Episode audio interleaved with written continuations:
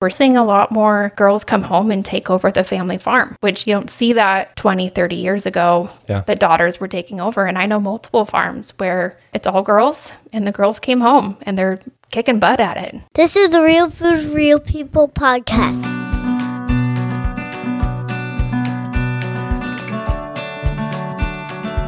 One of the foods that Washington is famous for growing is wheat. And I've realized that we haven't had any wheat growers on the program yet. Well, we're going to fix that today. Riley Hilly is our guest, and she has a totally unexpected story of how she got into farming. She didn't grow up around it at all.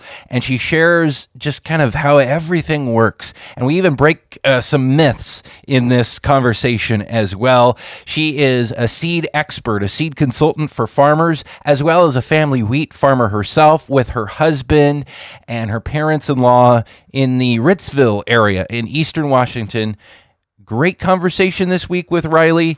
And kind of a, an encouraging note at the end, too, about people who are interested in getting involved in raising food, growing food, and it's not uh, maybe as impossible as some people might think. I'm Dillon Honcoop, and this is the Real Food, Real People podcast, documenting my efforts to get to know the real people behind the food produced in our state, the food that we eat, and the food that we're famous for in across the country and around the world. So, this is all a part of that effort to bring us closer to those people and reconnect our food system here.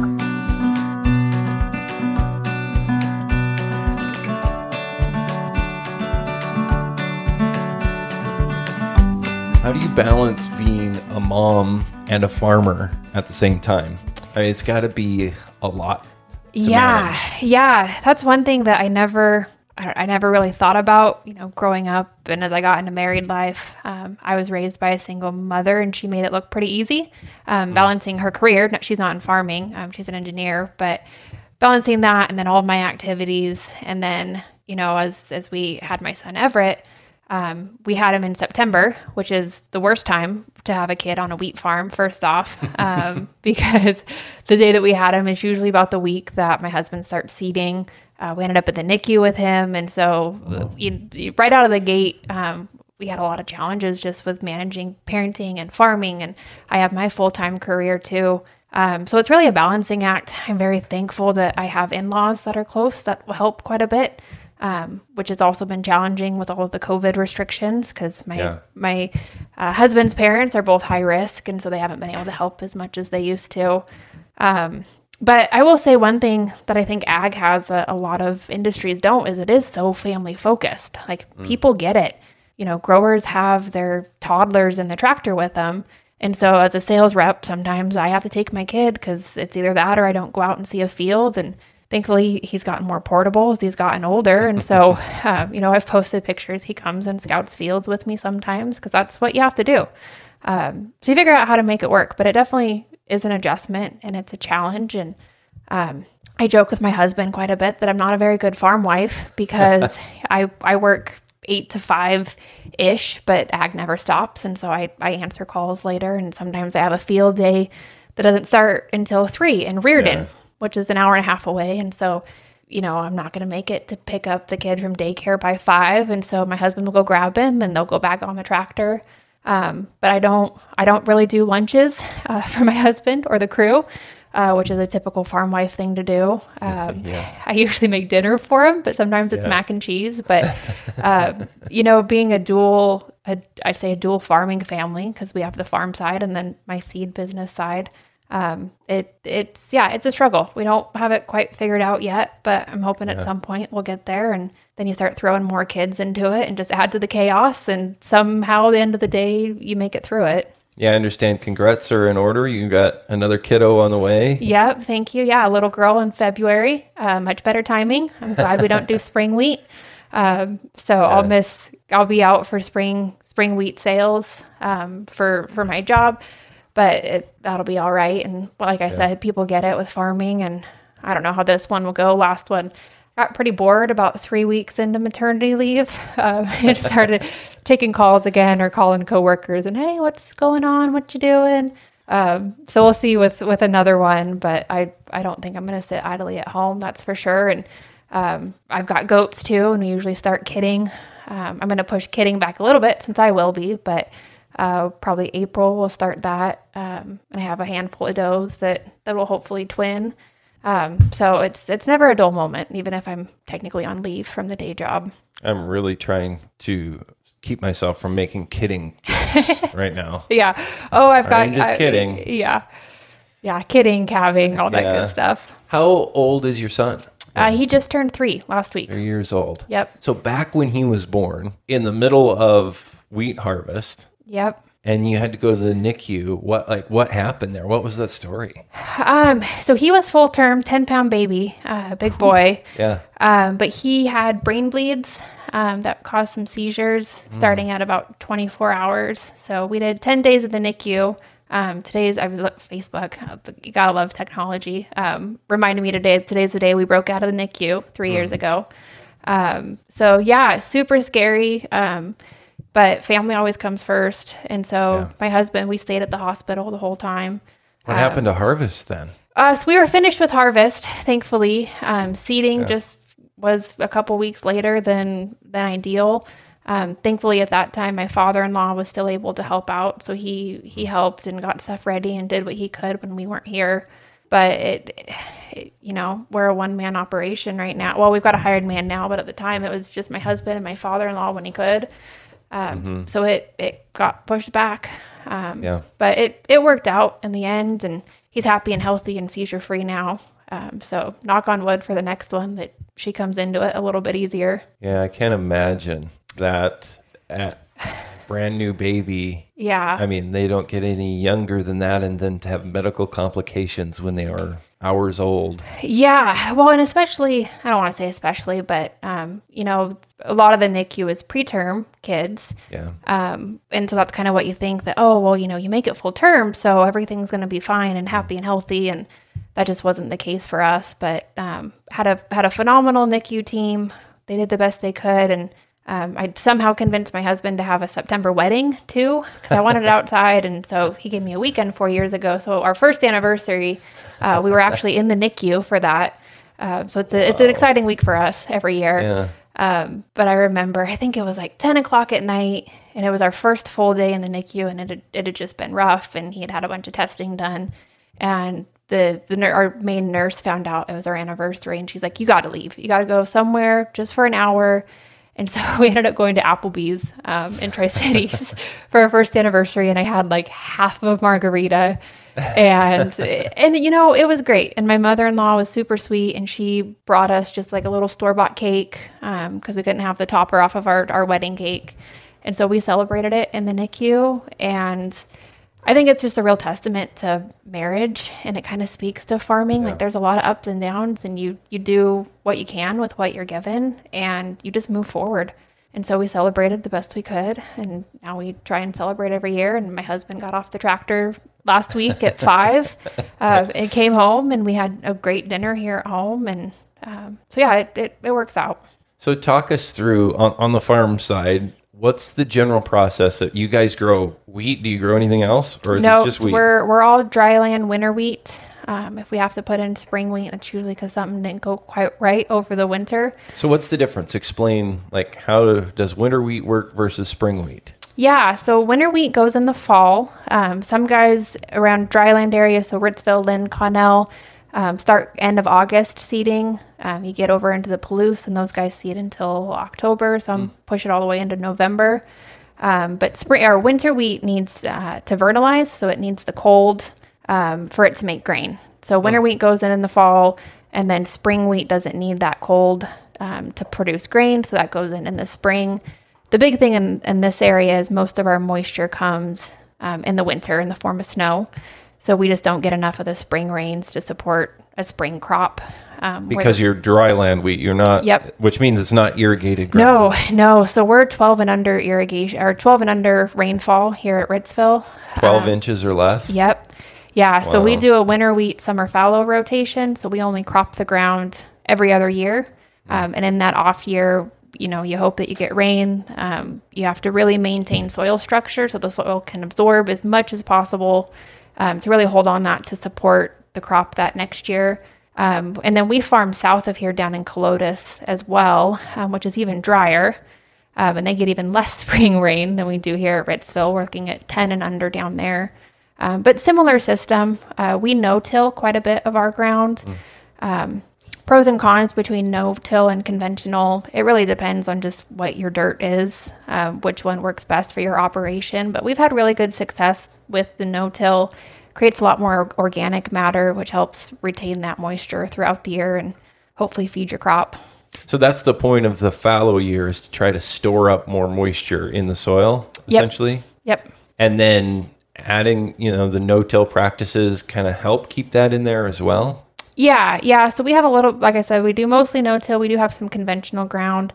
Um, so you still have to work that ground. It doesn't just sit and you don't just ignore it for a year. You go in um, and till to kind of create a moisture barrier. Um, After you're done with spring rains, you create that barrier and it helps kind of insulate it. So it's like a couple inches of fluff pretty much, which acts as insulation throughout the summer. So you don't evaporate that moisture out.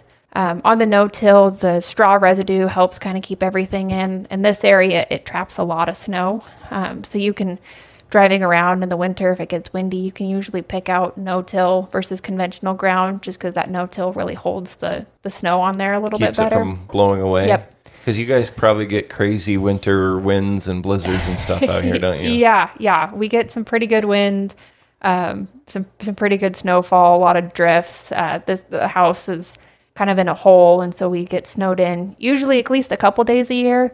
Um, Depending on how bad it is, the road crews have to bring out the really big equipment to get through the drifts. Um, so yeah, we it's, it's kind of the extremes of everything: hot in the summer, cold and snowy in the winter. Um, definitely all four seasons.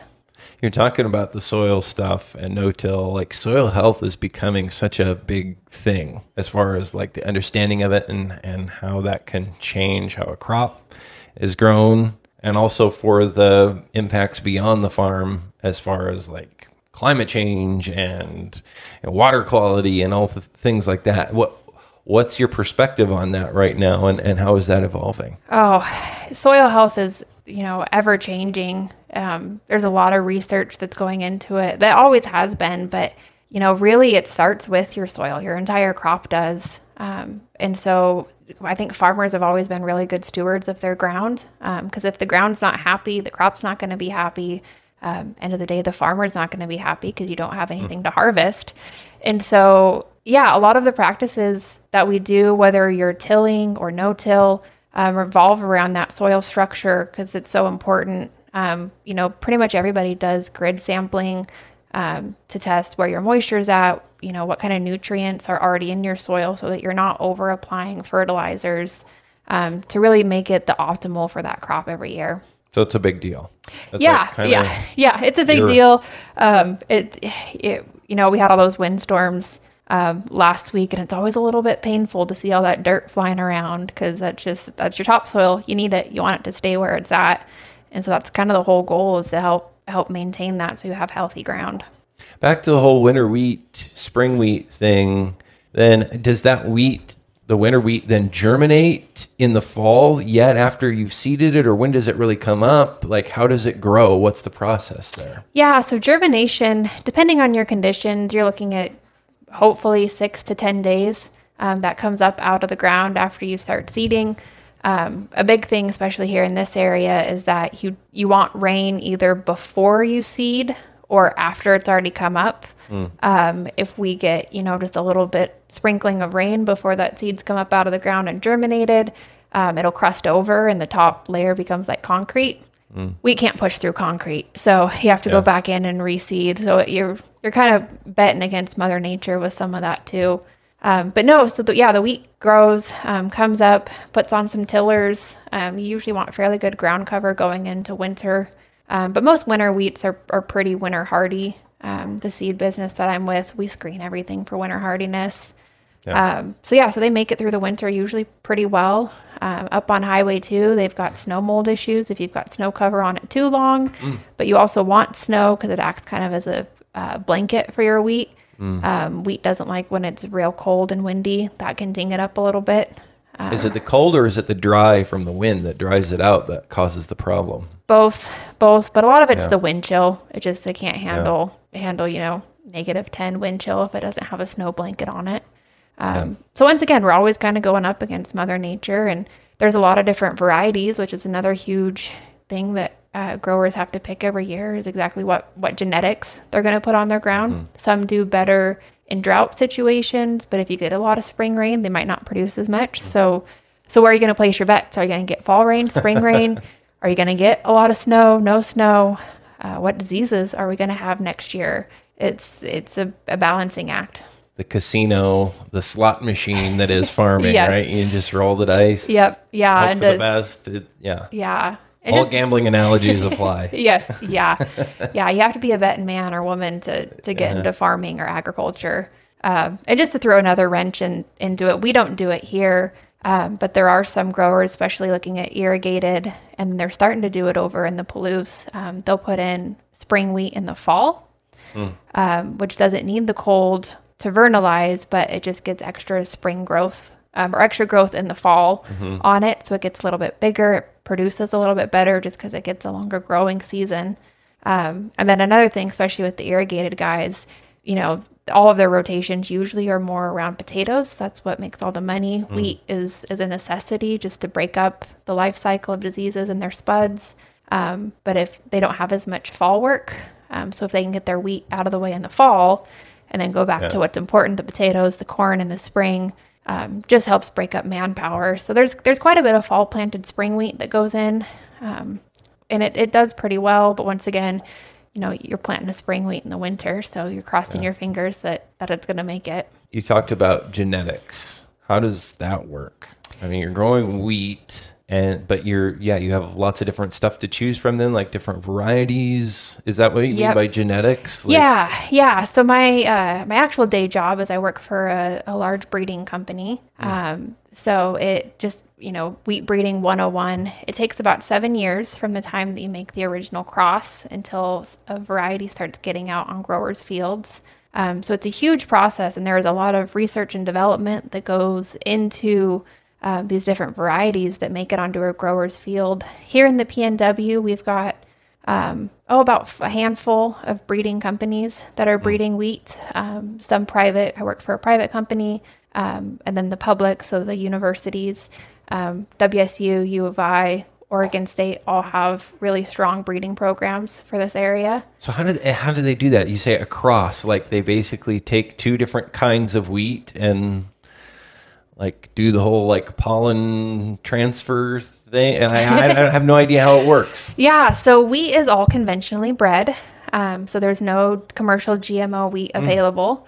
Um, Not, not you can't get it at all. Nope. No, there's uh, some some companies are playing around with it in very early stage testing, uh, but there is zero zero commercial wheat. Um, there is no GMO grain that goes out into the market. It is all 100% conventional. Crazy, because a lot of people are very worried about GMO stuff in wheat products that they buy, and I think they assume that you know GMO wheat is causing problems, yada yada, causing celiac disease or you know gluten intolerance and things like that. Yeah, no major misconception, um, and you see that in a lot of crops because there really aren't that many GMO uh, foods that are out there.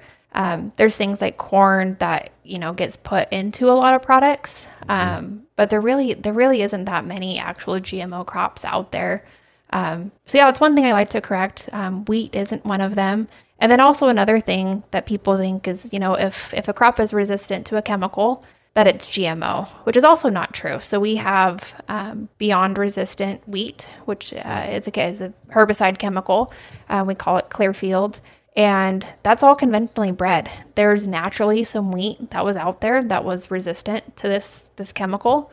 Um, and so we just started making a lot of crosses to it. And eventually you bring it into, we call it adapted germplasm. So, you know, stuff that fits here. Um, we're mostly soft white uh, in the PNW. And so, you know, you can bring in a lot of those kind of traits that we talk about without actually having to be GMO and going through just normal uh, breeding methods. So you talk about like you mentioned soft white. how many different kinds of wheat are there that are grown? Not even just the varieties, because there's Oh, probably yeah. lots of varieties Yep. of each, but there's soft white wheat. What else is there? And what are Yeah. the differences? Um, oh goodness. Um, so there is soft white winter wheat, hard red winter wheat, soft red winter wheat. Mm. Um, and then there's club, which is a subset of soft white winter wheat. Okay. And then on the spring side, um, there's club, uh, spring wheat, soft white spring wheat, hard red spring wheat. And so, what are those used for? And like the wheat that you guys grow, what becomes of that wheat? Because there's so many different things that wheat gets used for, right? Yeah, yeah, it goes into a ton of different products. Um, so here in the PNW, like I said, we're about 80 to 85% soft white winter wheat. We are the only region in the U.S. that can grow soft white winter wheat. Um, just our climates are, are ideal enough um, for that, that class of wheat. Most of the country, um, especially when you go get over into the plains, are um, reds.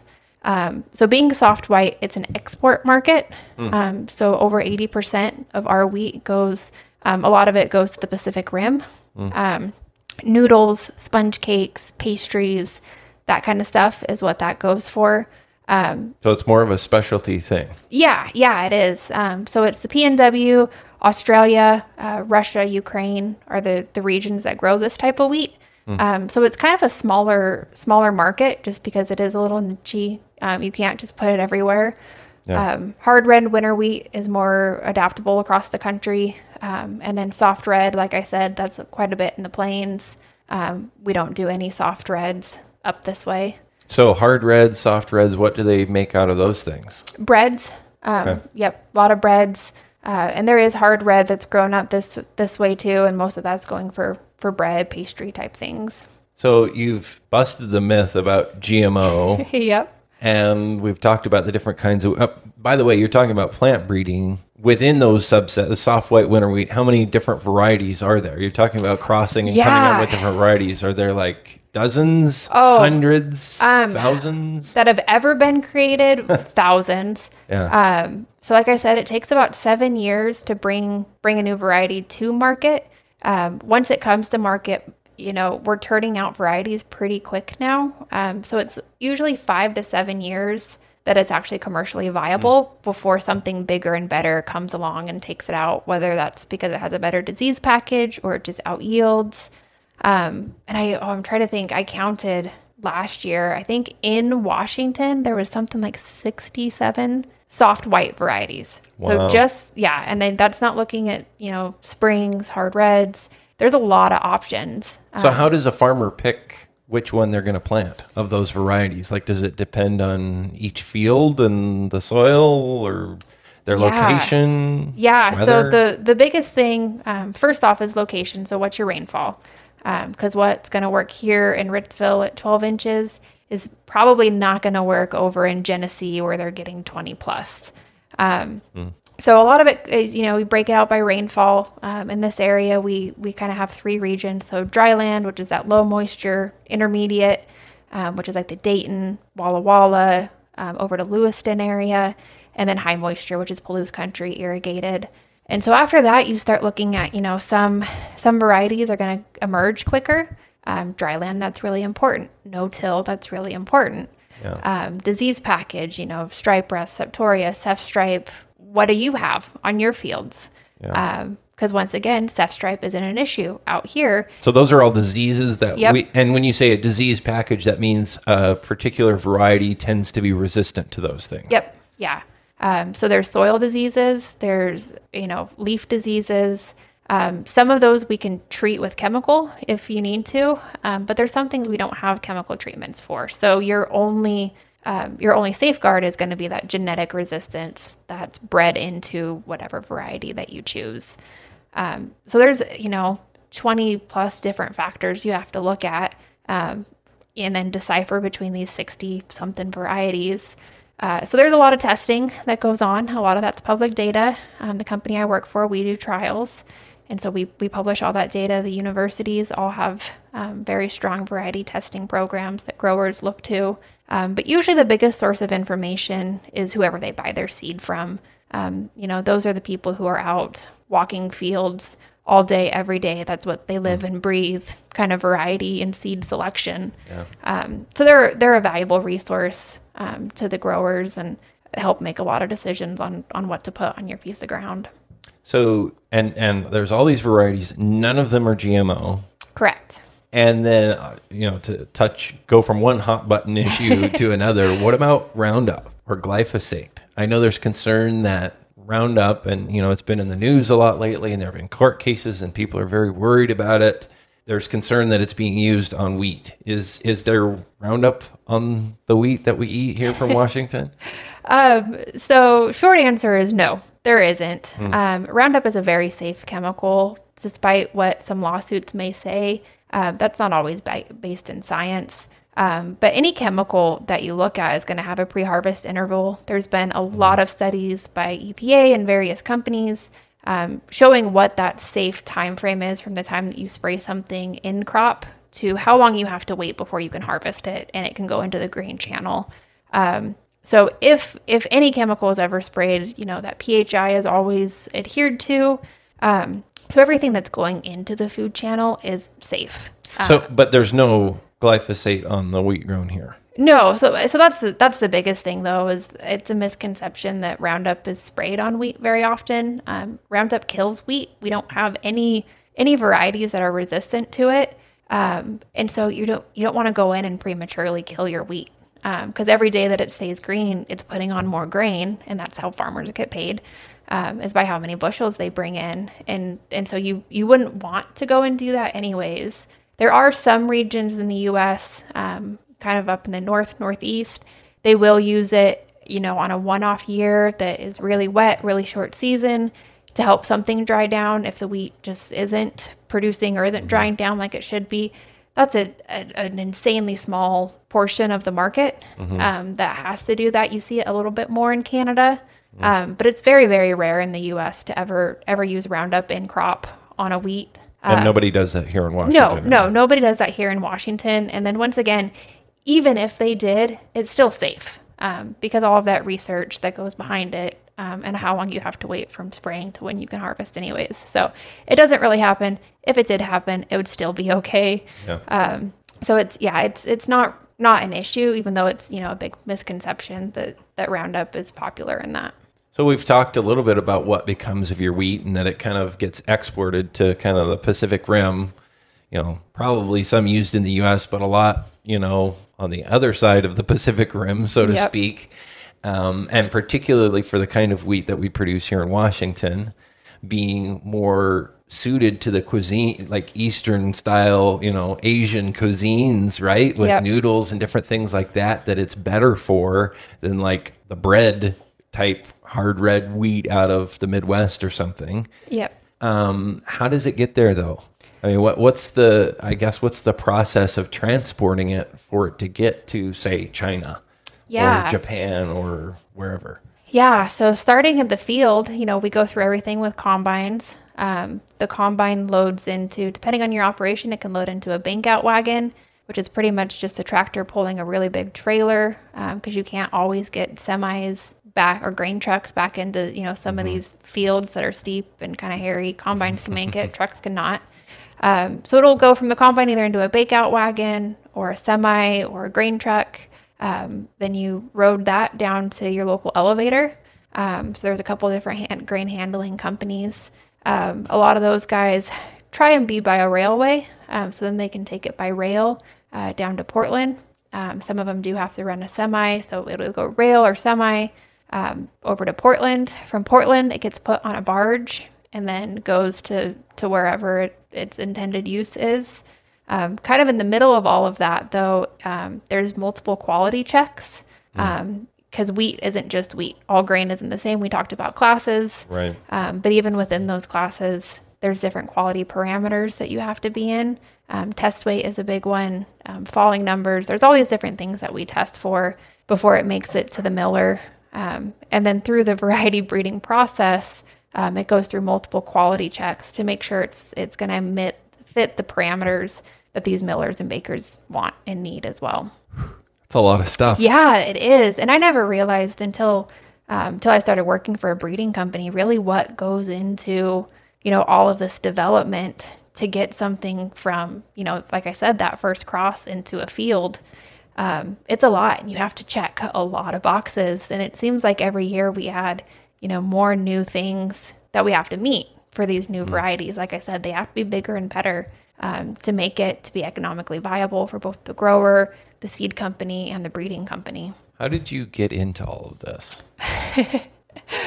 Oh, You said you you're you were raised by a single mom and she was not in farming. Yeah. So what, what's what was the journey? Yeah, so it really was a journey to get here. Um, so yeah, like I said, um, single mom. She was an engineer. I don't come from an ag farming background at all. Um, I kind of blame it. I was the little girl who never grew up and um, always wanted a pony, and that's really what got me into it. Um, when I was about eleven, I somehow convinced my parents that it'd be a good idea to get me a horse, and so they did eventually. I beat them down enough. Um, and so I got this horse and got into 4 H and loved it. Where where was this? Where Uh, Tri Cities. in the Tri Cities? Yep, so- yep, Tri Cities. So I ended up uh, boarding and kind of riding with some friends that I went to church with and ended up finding a place to board this horse and got in with a 4 H club um, and just loved it. I loved all of it. And, but my mom jokes that she was like, well, yeah, you know, she'll stick with it until she's 16 and gets a car and boys and sports and trouble and stuff. Um, and I got a truck instead of a car when I turned 16. Um, and I kind of got into the rodeo queening. Uh, So I was a rodeo queen for a couple years. And What does it mean to really to be a rodeo queen? What does that entail? Oh, um, it's a lot of travel. It's a lot of hairspray. Um, we get the Dolly Parton hair going on. Um, but it's it's more than you know just sitting on a horse and waving. So I did a lot of parades. Um, you know, go to a lot of rodeos. You push back cattle for the ropers. Um, but it's it's a lot of advocacy too because you know ag kind of gets a bad rep um, both on the cropping side and on you know livestock animal welfare and so it's a lot of just speaking out about that as well as just promoting you know your local community and your local rodeos um, so i had some local titles and then my last title uh, was miss pro west which is an organization that sanctions rodeos throughout the entire pnw um, so I got to travel and just meet a lot of just phenomenal people um, and really interact with the public and kind of share our story. Um, it was more on the you know animal livestock side, but just general agriculture in general. Um, it's kind of just being a spokesperson for those couple years that you do it, and you get to wear a lot of glitter, and you have these gorgeous horses, and I like sparkles and bright colors, and so it, it just fit me really well and I really enjoyed it and um, got to meet just some fantastic people. So through that, um, I did running start full time in high school. So my junior and senior year, um, I didn't go to the high school at all. I went full time at Columbia Basin College. Um, my senior year, I was able to do pretty much all of it online, um, which pros and cons at 17, not actually having to go to a classroom. Um, but I ended up working for a hay company that I met through the royalty stuff. So I worked for them full time. I started out in the office, just kind of organizing paperwork, and then I was decent at a computer, so I started helping with truck logs and entering that. And then I started helping just running their fleet of about 25 trucks um, that that shuttled hay between their farm there in Eltopia um, in Seattle, where because they were another export company, um, a lot of our products go overseas. A lot of our agriculture products, so their hay, uh, for the most part, was going to either dairies or racehorses Yeah. um, in Japan. Um, So I I did some of that, and then there were days that they ended up shorthanded, so I'd drive pilot car, and driving pilot car, moving machinery turned into me helping move machinery. Um, so it all kind of spiraled from there. So I graduated from high school, didn't really know exactly what I wanted to do. Um, and so I ended up getting hired on with Simplot, uh, starting out doing soil and petiole samples on potatoes. Um, I already knew how to drive a truck and trailer, which is, you know, an extra check mark.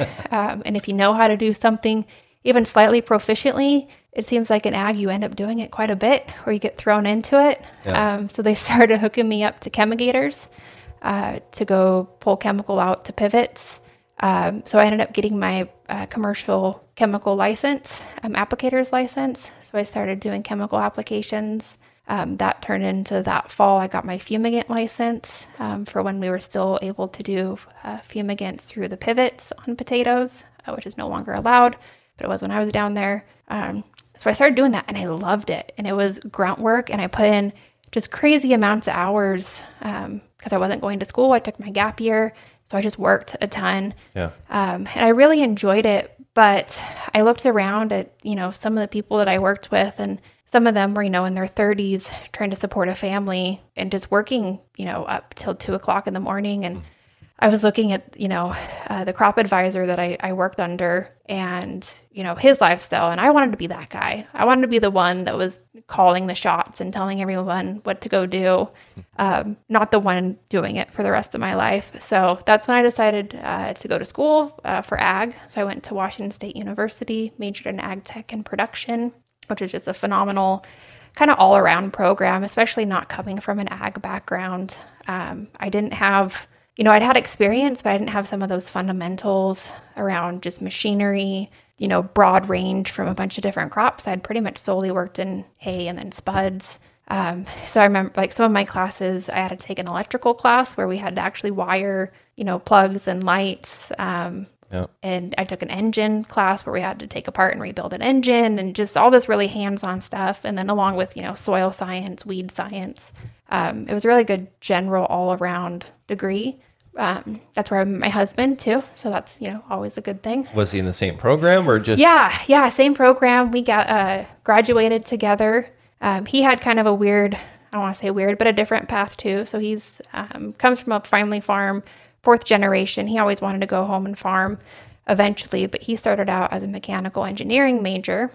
Um, partway through his degree, decided to to switch um, over to ag, and so he's two years older than I am, but we still graduated together. So I give him a hard time for that Yeah, yeah. sometimes. But um, yeah, so did that, graduated. I got hired on with Syngenta. Um, and at the time, I wasn't going to make decisions based off a boyfriend because it's just a boy and there's a lot of them in the world, um, even though I loved him.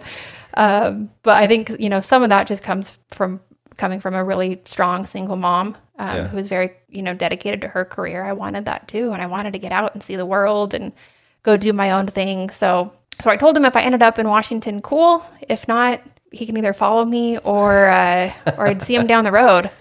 And so uh, my first, so my Syngenta runs a training program for their new sales reps. Um, so I got put in Florida, um, which I, I told him I wanted to stick as close as I could to the P and W somewhere, Yeah. you know, like a day's drive home kind of deal. Um, so of course they put me in Florida. They really test you out of the gate Right. um, which was a huge, just a huge growth opportunity because you know I didn't know anybody in the entire state when I moved over there.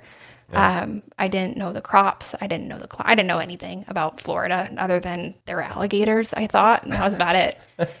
um, so I go to Florida, and I was there for five months. Um, like I said, learned a lot, grew a lot as a person. It was my first time ever experiencing discrimination based on my gender, um, which was interesting because you don't always think about that in ag, but it there is kind of a stigma around women in some areas. I've seen it and heard it a little bit in the Midwest too, but it was it was very prevalent in Florida um, that women, you know, we were meant to stay home and make babies and and help our farm husband, but we weren't supposed to be in the field. Um, so that that was a learning opportunity, kind of just dealing with some of that. Um, so it's not like that here in Washington as much. no, no, not at all. Um, you know, you look around Washington and we've got, I would say, out of the country, we probably have the highest percentage of women in ag. Um, kind of the West Coast, it was the same way when I was in California. Um, there's a lot of really high powered, high position, very well respected women in the field um, here. And I think, especially my generation, we're seeing more of that in the private sector, but we're also seeing a lot more um, girls come home and take over the family farm um, which you know you don't you don't see that you know 20 30 years ago Yeah. that daughters were taking over and i know multiple farms where you know it's all girls and the girls came home and they're kicking butt at it and doing phenomenal um, which is really exciting to see Yeah. but yeah, no, Florida was not not that way. Um, I was the only woman who worked in the field in the entire state, um, especially with having a name like Riley, uh, which you know, is typically you know a man's name. People were a little thrown off the first time they met me because I'm very much not a man. Um, but it it worked out. I learned a lot. I learned how to handle myself in those kind of scenarios. And I just can't imagine people thinking that way. Like, why? Yeah. Why, why is that a thing still? yeah, Seems so I- archaic to me. It does, and especially coming from a, you know a progressive state, it just it really threw me off guard. Um, I wasn't prepared for that, and at first I wasn't sure if I was cut out for ag. Like, well, is it you know is Washington a bubble and it's like this everywhere? And it's not. Um, and I will say, you know, I met a lot of people that were that went back to Florida are now working women who are now working in Florida that are helping to change that narrative in that that geography, um, which is what we need. But I think it's a lot to ask someone to be like, "Hey, go down and work in this place where nobody's going to like you or respect you, um, and they don't think that you should be there. So good luck." Um, yeah, so that that was that was a challenge. Um, I was only down there five months, uh, thankfully, and I was also there. I moved down there in June, which is a terrible time to go to Florida. It is so hot and humid, and the mosquitoes are as big as I am. Um, but yeah, so I did that, and then I got my permanent sales territory in uh, Central California. So I was about half an hour north of Fresno. Um, so I did chemical sales down there for two years. Um, and this whole time, um, Eric and I were doing kind of off and on long distance. Uh, he graduated and came back to the family farm. He worked for Nutrien for a little while, kind of in the interim of taking over for his dad. And so, yeah, so we did that off and on. I was down there for two years. Um, I worked primarily in tree crops. Um, I had some wine grapes, um, some tomatoes, but it was it was primarily almonds, pistachios, walnuts. Loved it down there. Um, you want to talk about you know advocating for ag? Yeah. Uh, California is a state that really needs it, and I had a lot of really good conversations. You know, just you know, sitting in an airport and people get chit chatting. You know, what do you do? And um, so I think it's really important. Uh, so I loved it down there. I would have stayed in California forever, which I know a lot of people are looking always to get out of California, but I loved the grower base that I worked with. I loved the agriculture in Central Valley. They do so much there. They do, and I think amazing. people don't realize how much ag comes out of California. It's our it's the largest ag producing state by far in the country, um, and it kind of just gets glossed over for L.A., Sacramento, San Yeah. Francisco. Like it's it's this huge chunk of the state that produces you know all of our fresh vegetables and um, the majority of the wor- world's almonds are coming out of California. So it was a great great place to learn. Um, eventually, I, I joke with my husband. Eventually, he manned up and put a ring on it, um, and and you can't move the family farm. Yeah. So the only option was for me to come back up here. Um, there was an opening in the seeds with with Syngenta um, about that same time, so I was able to stay with the same company and transfer up. Um, but once again, I, I didn't have any experience in wheat. Um, I had done all of my training had been on the chemical sales side, and seed is a whole different monster. Um, the way that seed operates, so it was a big learning curve coming up here. But now I live and breathe wheat. Like that's that's what I do for my day job. That's what we farm. Um, it's it's interesting sometimes being in the same industry as your spouse hmm. um, because it's hard to you know walk in the door and just put work away because that's Yeah. that's your livelihood all of the time. And so there's been times that we you know lay in bed and argue over varieties or or different soil practices or like What what, farming what- couples argue about in yeah, bed. yeah, what we should what we should be doing. It's it yeah. So that part's interesting, and we go to all the same meetings, and Yeah. um, so you know pros and cons to that. But it's also it's also really cool, and I think I can bring you know some information because I do cover the whole West Coast, and um, I talk to a lot of different growers and a lot of different seedsmen, and kind of get some outside perspective that I can bring home to the farm and help with. And even though you know right now it's the farm is run um, pretty much by my husband. I help with some of the big decisions and bounce ideas off and that kind of thing. But I'm not day to day operating with the farm right now. Um, down the line, you know, we might be able to do that where I can stay home and Yeah. daycare is always a challenge. So stay home and raise babies and help help with farm things. But um, yeah, so it's it's it was a long journey uh, to get here. I couldn't imagine anything else, and I I put a big part of it on to programs like 4-H and FFA. I probably never would have gotten into into horses to begin with if there wasn't a great 4-H program that fosters that and helps helps kids do that and even if they don't you know can't do a large animal there's so many different projects you can do in those programs that help just get kids exposed to where where their food comes from you know different different avenues. You don't have to be a farm kid to get into farming. Well that's what i was just going to say like you're living proof of that. Because there tends yep. to be the sense that well if i didn't grow up in farming that's not really in the cards for me anyway because there are honestly kids out there who are interested in it. Yep. And you don't have don't to grow be... up around it, but they may feel like, well, my family isn't into that. But if you get involved, like you said, with 4-H, FFA, and educationally do different things, and like you said, WSU, yep, going through programs like what you did there, it is totally possible for someone who's interested in growing food to get into farming. Oh yeah, and you don't have to be a farmer to be in farming either. Um, there's so many, you know, I don't want to say supporting, but so many jobs that feed into the farmer themselves. You've got agronomists and seedsmen and all of the R&D that goes into ag is just crazy and takes just these huge crews of people um, who are dedicated to bringing the best product to the farm so that we can produce the best crop possible for the public. Um, so yeah, so there's all these different opportunities that I just don't think are well well publicized or don't don't get offered to to kids when they're looking at their career. And you know, we've all had a lot of challenges throughout the all the COVID and ups and downs in industries, but we're always going to need food. Ag, ag is always going to be here. It's fairly stable. Um, so it's a it's a really great career path from that standpoint. Is that you know we're always essential. Um, and, and, no matter what, growers have to put seed in the ground. They have to yeah. harvest. Um, there's going to be inputs, and and so it's it's a really great career. It gets you out of an office. I get oh the winter just kills me when I'm in front of my computer so much, and so you're out out in the field. You just meet these amazing people and families, and it, it you know I tell anybody any you know high school kid who's looking at maybe not knowing what to do really really explore the different things under the ag umbrella that you can do um, kind of depending on where your interests lie, whether it's plants, if you like machinery, um, the technology behind farm equipment now, I think maybe surpasses other other industries by far.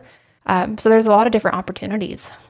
Thanks for sharing your story, telling us all about it, and yeah, what you do is pretty impressive. well, thank you. Thank you for coming. And, I appreciate it. And keep this all moving at the same time as, you know, having a family and having kids. And yeah, it's a lot, I can tell, but it looks like you're thriving and doing well at it. So I, I'm impressed. And, and thanks for inviting me into your home here to talk about it. Yeah, no, thank you. It's, it's fun getting these stories out and, um, I want to say I hope it inspires someone to to get into ag that maybe didn't think it was a possibility for them. This is the Real Food, Real People podcast. These are the stories of the people who grow your food. Well, as you could tell, she's young and she didn't grow up in farming, but she's tough and she's not going to take no for an answer. And she really knows her stuff. Very, very sharp uh, person. Riley Hilly, she's a seed uh, consultant, a salesperson, as well as a family wheat farmer, along with her husband and her in laws in the Ritzville area in eastern Washington. This is the Real Food, Real People podcast. I'm Dillon Honcoop, and this podcast is documenting my journeys around the state to get to know the real people behind our food, to reconnect our food system if, if we're eating food that's produced here and we care about food that's local and, and produced close to home, we need to know the people that are doing it and what drives them. Why do they do what they do? Can we trust them? What are the hard their answers to the the hard questions? That's what this podcast is for. We appreciate your support. You can see the entire video of this conversation on YouTube. Just check out Real Food, Real People on YouTube. Um, several recent episodes there as I'm kind of getting better at the whole video thing, kind of. even though I'm still making mistakes, as you may notice in this week's video. But it is available there on YouTube as well as on Facebook, and you can watch it there. Uh, Real Food, Real People, or I guess at RFRP underscore podcast on Instagram, on Twitter, and on Facebook. And the full episode is available on uh, Facebook in video form as well. The website is realfoodrealpeople.org, and we'd really appreciate uh, you checking that out and, sharing our content, sharing our episodes, our videos, our other posts across your social media. It really helps us grow what we're doing here to connect more people, bring more people into the fold here uh, of who the real people producing the food in this state are. Oh, and I should also thank our sponsors. Real Food, Real People podcast is sponsored in part by Save Family Farming, giving a voice to Washington's farm families. You can find them online at savefamilyfarming.org and by Dairy Farmers of Washington, supporting Washington dairy farmers, connecting consumers to agriculture, and inspiring the desire for local dairy. Find out more at wadairy.org.